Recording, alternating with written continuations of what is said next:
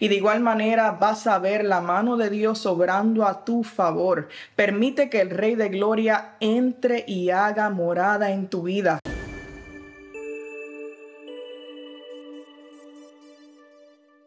Dios le bendiga, bienvenidos a Cultura de Avivamiento. Le saluda su hermana María Angeli y estaré compartiendo una breve reflexión con ustedes bajo el tema El Rey de Gloria. El Salmo 24, verso 7 dice: Alzaros puertas vuestras cabezas y alzad vosotros puertas eternas y entrará el Rey de Gloria. ¿Quién es este Rey de Gloria? Jehová el fuerte y valiente, Jehová el poderoso en batalla.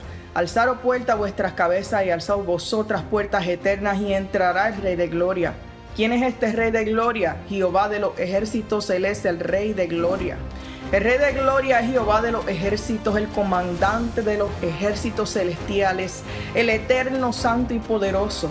Este salmo se utilizaba durante la adoración colectiva en el templo y según estudiosos la gente que permanecía fuera del templo con júbilo, con alegría y entusiasmo pedían que las puertas del templo permanecieran abiertas para que el Rey de Gloria entrara. Y desde adentro del templo los sacerdotes preguntaban, ¿y quién es ese Rey de Gloria? Y el pueblo desde afuera unánimes contestaba, Jehová el fuerte y valiente, Jehová el poderoso en batalla, Él el Rey de Gloria. Y el abrir las puertas de par en par también simbolizaba el anhelo del pueblo de que la presencia de Dios estuviera entre ellos y permaneciera entre ellos. De igual manera, nosotros como iglesia, como el cuerpo de Cristo, tenemos que pedir que la presencia de Dios habite en nosotros y more en nosotros. Aleluya, gloria al Señor.